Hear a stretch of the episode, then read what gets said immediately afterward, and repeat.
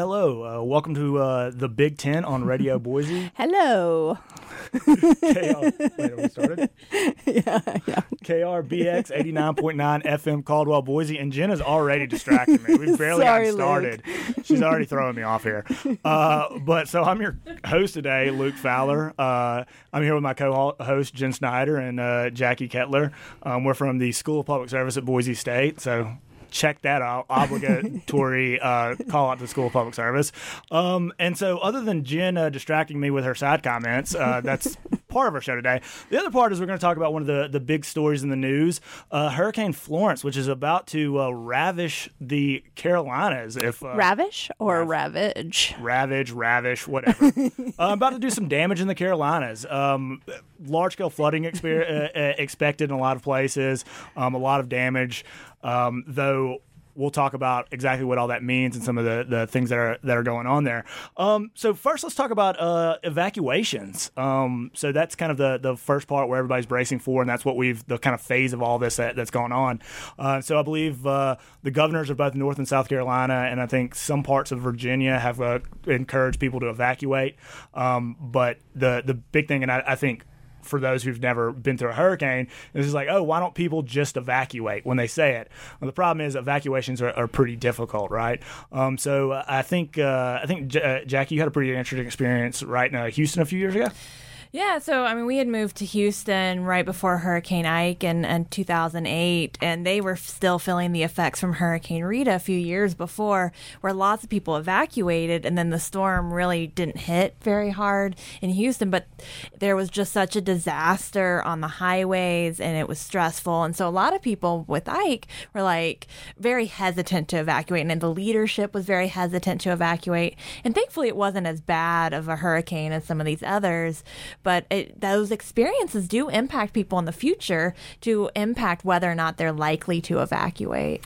So it, you mean it was such a hassle just trying to get out of the city, mm-hmm. and the freeways were a mess. And Luke, you were saying earlier, it's a nightmare just to pack all your stuff up. And then if the storm isn't as bad as you think, people are less likely to evacuate. Yeah, and I think time. people just hold on to that hope that it's not going Yeah. to be that bad, right? And like, well, they keep telling us it wasn't that bad before, so we're just going to stay put. Well, in my experience, and so I lived in, in South Mississippi during Hurricane Katrina, and so I have a lot of friends that have done the research and lived through that. And so, well, what's happened for, I guess, prior to Katrina, I mean, for 30 years on the Gulf Coast, um, every time a hurricane was in the Gulf of Mexico, everybody said, evacuate, evacuate. And then it probably didn't hit Mississippi or Louisiana. It hit somewhere else, or the damage wasn't bad. It was something, you know, a, a rough thunderstorm. And so people just started to ignore it. Um, and they're like, well, it's not that bad. And so Katrina hit absolutely damaging, one of the worst uh, you know storms ever. I mean the the Mississippi Gulf Coast and of course New Orleans, those those horror stories that came out of that, but then also the political fallout from how how the recovery went. Um, in not a lot of positive ways, and so you know, two years later when Rita hit, um, particularly like Louisiana, they they bust everybody out. They made this huge thing, and then the storm wasn't that bad. And so then there was political fallout about how much money was spent and how much economic de- um, economic development was lost from all of these people leaving their jobs and their homes.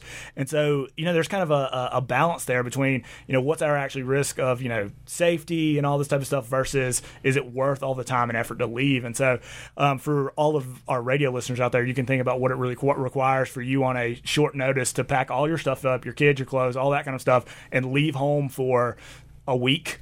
Um, and, and what that what that requires of you. Yeah, because you need a place to stay, which, you know, sometimes there's shelters, but often you're looking at trying to get a hotel room somewhere, which is costly. Thinking about food, if you have medical needs, like sometimes that can make it hard for you. If you rely on public transportation, it can be really tough to evacuate without having your own car or way to leave town. I mean, what your comments make me think, Jackie, is that it's sort of a lose lose situation for folks who are maybe a little bit lower on the socioeconomic spectrum. So it's going to be very tricky and high risk for them to leave if they're facing that set of challenges.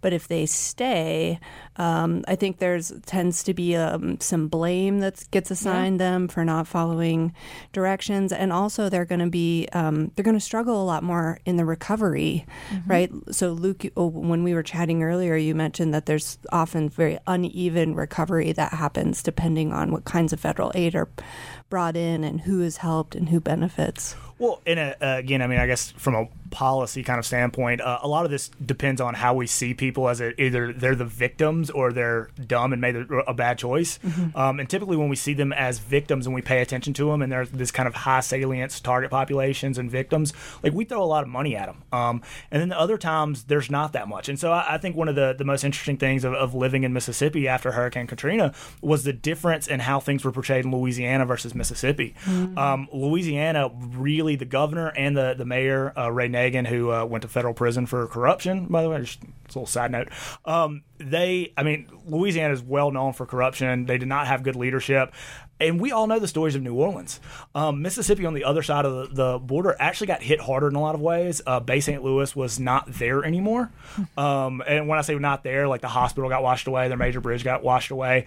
Um, but that that recovery really got handled well from a leadership uh, standpoint. Uh, the governor at the time, Haley Barbour, really came out with an amazing overall like rating from the citizens of Mississippi. Really came out as a hero, and it just didn't get talked about in the national media because there wasn't as much blame to be assigned, so it wasn't nearly as the, as interesting of a story.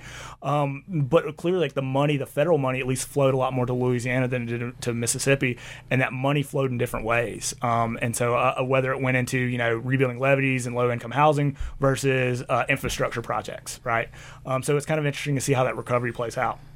Yeah, in Galveston after Hurricane Ike, there was actually arguments on whether or not to accept federal funding because they some didn't want to rebuild low income housing, and they never really did build near as much as existed before the hurricane, which made it hard for people to come back home um, afterwards, even when they wanted to move back to Galveston. Well, you know, and linking back to your, your comment about low income people, like, and of course after Katrina, there was tons of low income African Americans from the Ninth Ward in, in mm-hmm. New Orleans, and that's very famous now for how hard it got hit after Katrina. They ended up in Houston, mm-hmm. and they could never afford to go back home.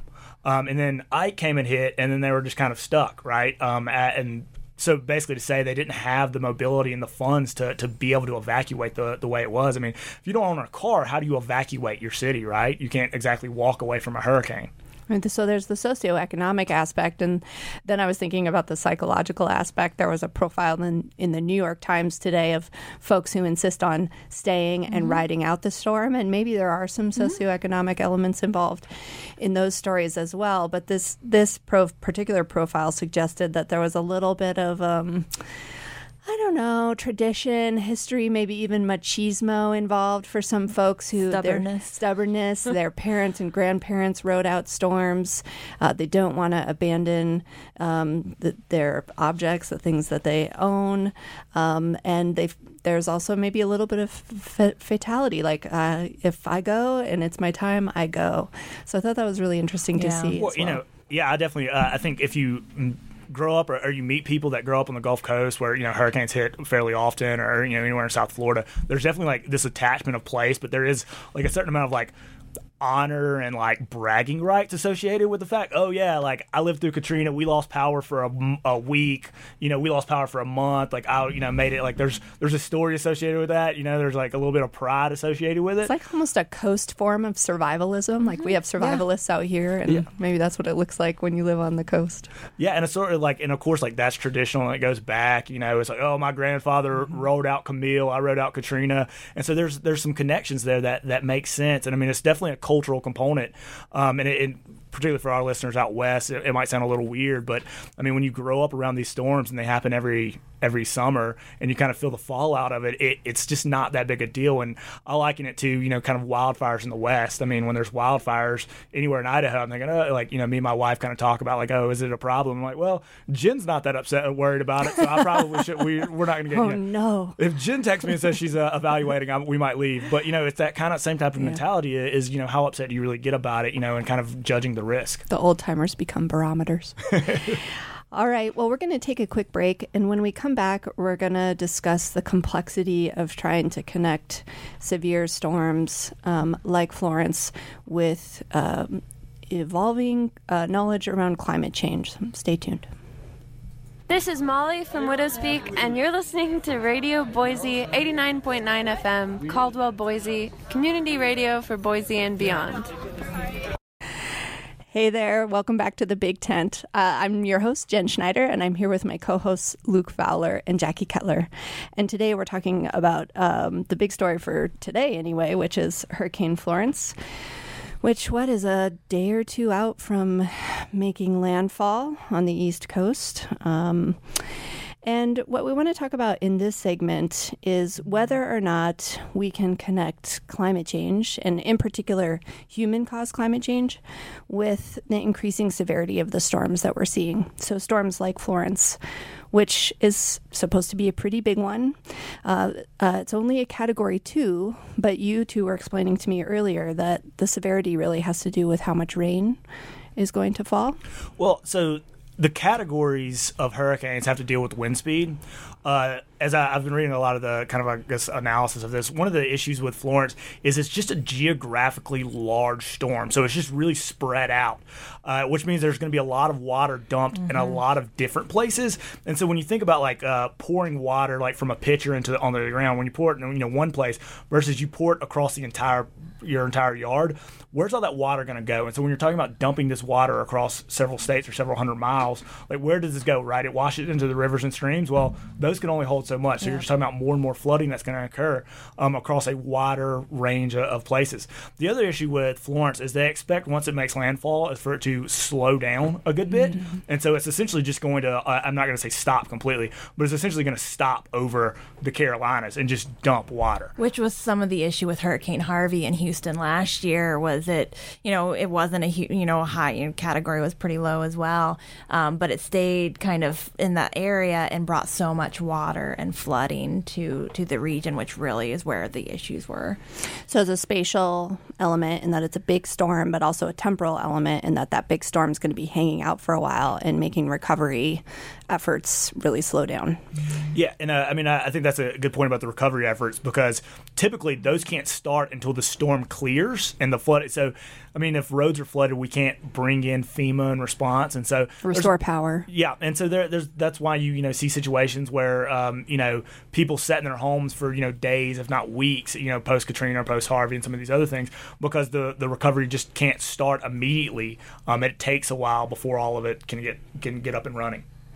I think one of the the sort of common themes we're seeing in media coverage of this storm is could we have done anything different? And so, one of the um, angles that Energy and Environment News, E&E News, has been um, uh, writing about or reporting on quite a bit is a significant report that was done, I, I believe it was in um, South Carolina in 2010, suggesting that uh, sea level rise was going to increase, that we are going to see um, more frequent, potentially more severe storms over time, and that um, we needed to make some better decisions about where we developed along the coast so that we be, would be more resilient and more robust to the sorts of threats that were posed by climate change. So I think what we're seeing now is a lot of discussion about whether or not we can assign this particular storm and the way it's behaving to the um, changes we're seeing as a result of climate change. And so uh, a lot of the scientific reporting is suggesting okay, we are seeing, you know, millimeter um, type increases in terms of sea level, and also um, oceans are warming, and so that makes storms more intense, and we're seeing a lot more precipitation. Um, but uh, Luke, you, uh, again, when we were talking earlier, you're saying that's one of the tricky things from a policy perspective is it's very hard to say, well, this particular storm can be attributed to climate change. Well, and so there's one question of we can connect these dots scientifically, right? And the other question is can we connect these politically in a narrative that people understand? And again going back and talking about people that live maybe on the gulf coast or you know uh, along the carolinas and the atlantic shore that have basically grown up their entire lives with hurricanes mm-hmm. hitting. They've seen major storms. You know camille came before katrina. Clearly that was before we talked about you know climate change. There's been major storms throughout history right? So it's very hard for them to go no no no this one's just slightly more intense and it's because of climate change. So it's very hard, uh, and I think it's possible to connect these things scientifically. I think there's a lot of great research that does that, but I think the problem is is cre- uh, creating that narrative where we can connect these things in the minds of people that have lived this life, where hurricanes are been a normal thing this time of year for them.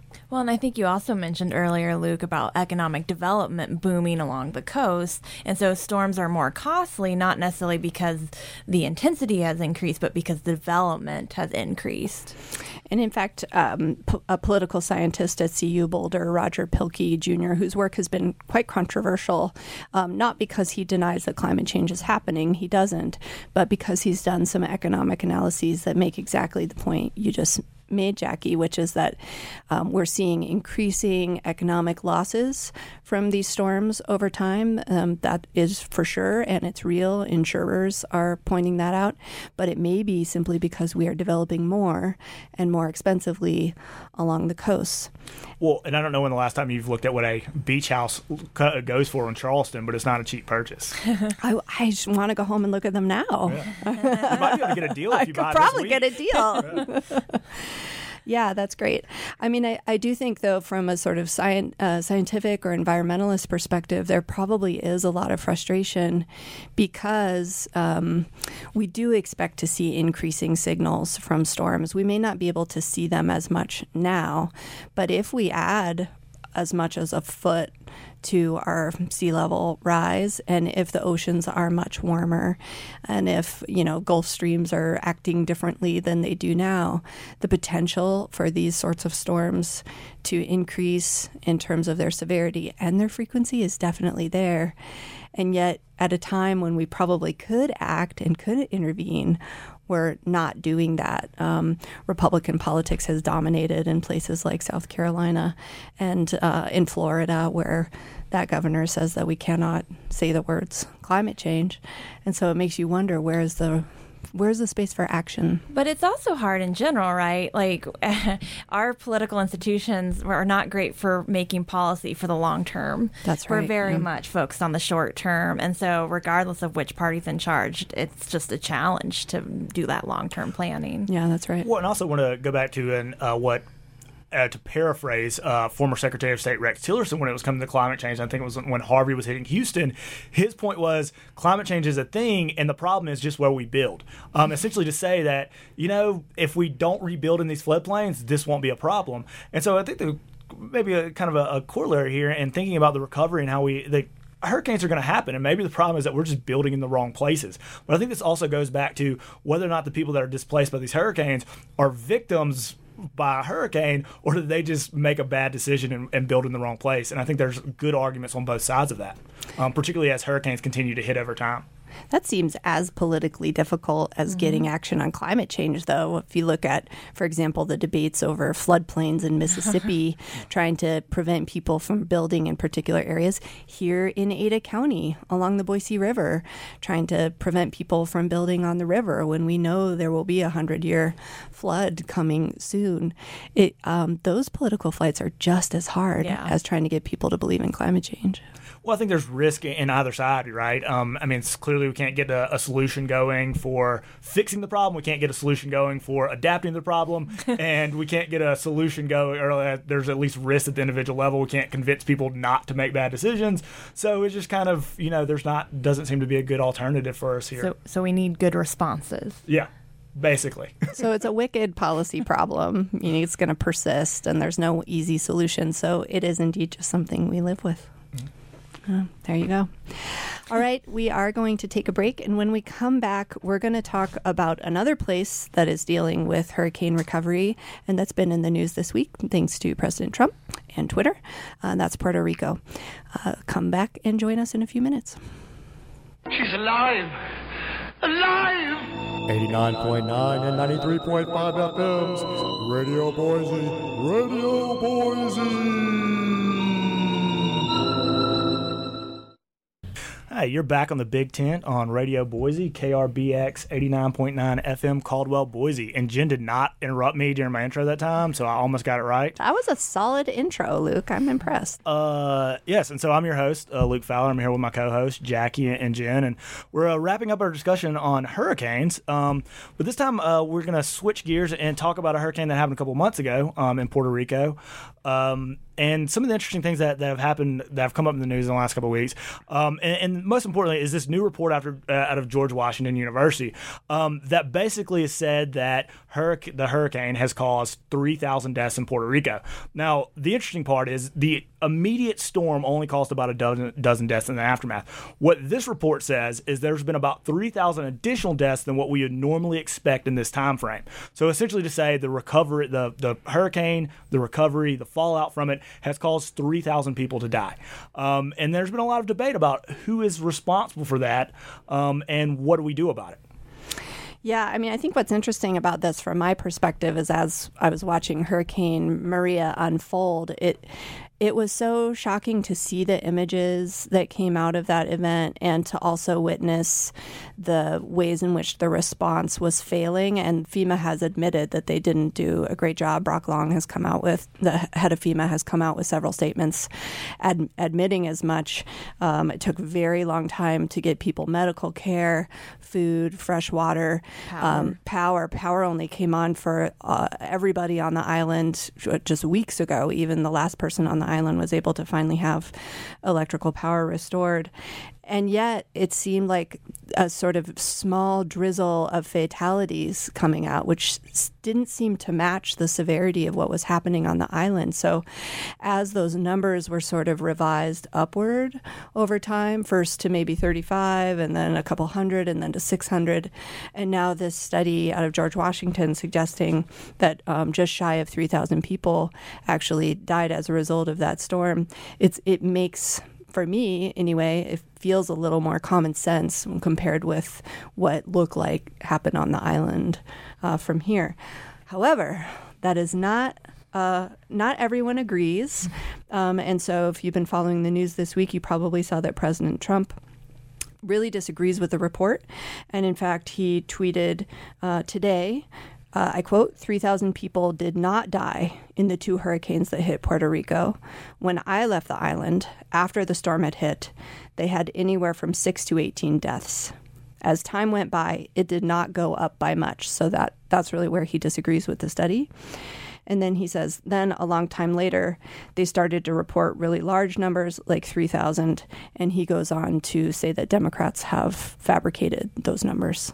So that's sort of his um, response to the study. And also to lay blame on the mayor if yeah. I'm, uh, the, if I'm remembering correctly. Yeah, who they've been at odds since the yeah. storm hit. Yeah, I would say that's one of the most interesting parts of all this, right? Is the San Juan mayor who has really butted heads with Trump in a lot of really public ways. So that's I think that's my favorite part of the story. Yeah, and the media really played off of that, right? I mean, they showed images of her actually in the water helping yeah. to rescue people, and they would juxtapose that with a not very good image of President Trump sort of throwing paper towels at hungry crowds. Um, you know, sort of a Marie Antoinette analogy there. Um, but the, that sort of tete-a-tete has been set up from the beginning here.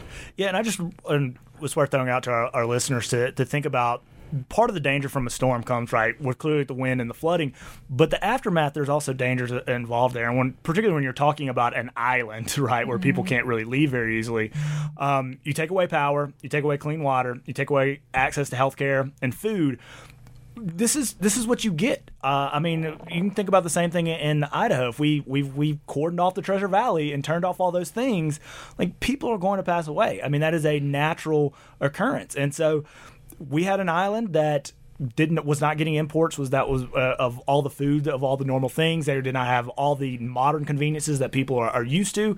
And this, a vulnerable electric system as well. yeah. Mm-hmm. um, and so this is this isn't surprising basically to say um, that this happened that this recovery has been stretched out for so long that it's not surprising that people left in these conditions were not going to survive. What do you think how so Puerto Rico of course does not have statehood status um, but it is part of the United States. What role do you think that kind of weird in between may play in a response to a storm? Well, I think the left has really tried to frame this as an issue of racism, right? Mm-hmm. To be quite frank, that uh, had this been in uh, Houston, you would have seen a much uh, faster response because the residents uh, look different. Um, and this is all happening against the backdrop of the immigration debate, of course, and sort of some of the accusations of racism uh, there. But I'm sure there are other angles to think about when we answer that question. Yeah, you know, and I, I wouldn't frame this as racism. I would just say that this is a small island in, the, island in the Caribbean that most Americans can't find on a map, much less realize that it's part of the U.S. And they vote in the presidential election, but they don't really carry much weight. And I think it's just easily forgotten about, right? I mean, for the most part, like I think that's what you're talking about is a population that we don't have to pay attention to because they don't really have much of a voice in our system. Yeah, they have and I like a non-voting member of Congress. Yeah. Mm-hmm. and- No and representation. so there's not really Yeah. advocates there so i think it's very easy and so when you're looking at say houston which is a huge city there's people that talk about houston are interested in it i don't think anybody cares about puerto rico so i think it's easy for us to look overlook Yet And- they are tax-paying citizens. yeah I wonder how much of this can be laid at the feet of sort of a poorly staffed, poorly functioning bureaucracy, too. That's another frequent criticism that gets, you know, uh, lobbed against this administration as they've been slow to staff things up and slow to fund things. Is that playing any role here? Well, we saw the same criticisms about FEMA, and I mean not the exact same, but we saw heavy criticisms in, uh, against FEMA after Hurricane Katrina. I mean, honestly, there's no recovery of any hurricane or any national disaster that is going to go perfectly. I mean, rarely do you see people come out after natural natural disaster and go, "This was an amazing response." Right? That's just not something that happens very often. I think this one was probably worse than most.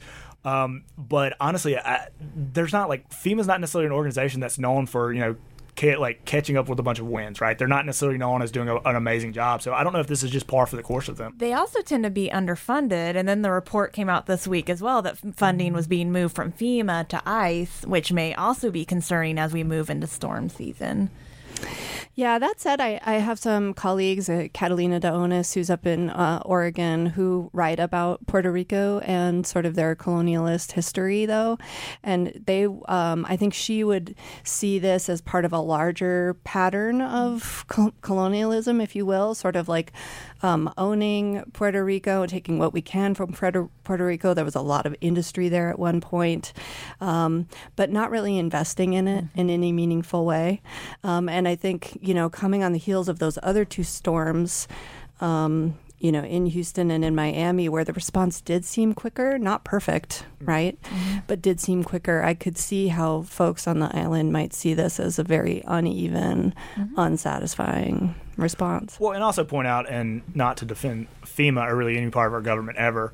Um, this, I mean, there's a huge. I mean, there's a different logistical challenge of Oh, yeah. taking supplies to Florida than there is to an island that is off the shore, right? I mean, when you're just talking about the logistics of trucks versus ships um, and all that kind of stuff. I mean, so this is this and is- no mutual aid agreement. Like if you look here, um, if there's a storm in a state, other utilities from other states will come in and help get the utilities back up. Puerto Rico has no such Yeah, agreement. and well, you're, I mean, again, you're talking about how do you get those people and the supplies to the island. So this is a huge logistical challenge, and I mean, Puerto Rico to start with did not have strong infrastructure that was planned in a way to right. survive a lot of this. So I mean, some of this could be a response effort, but some of this might just be that it is just not a place that any response was going to work for. Yeah, I think we should say too that President Trump would not be the first president who's uh, been accused of mishandling a disaster. Uh, president Bush certainly came up for a lot of criticism in response to Katrina as well. All right, well, we're going to leave it there. Uh, make sure you turn on the Weather Channel and uh, watch what's happening with that storm as it comes in. Send some good wishes to the folks who are evacuating and those folks who are trying to ride it out as well. You've been listening to The Big Tent. You can follow us on Big Tent Radio at Facebook and at Twitter. Uh, and we will talk to you next week.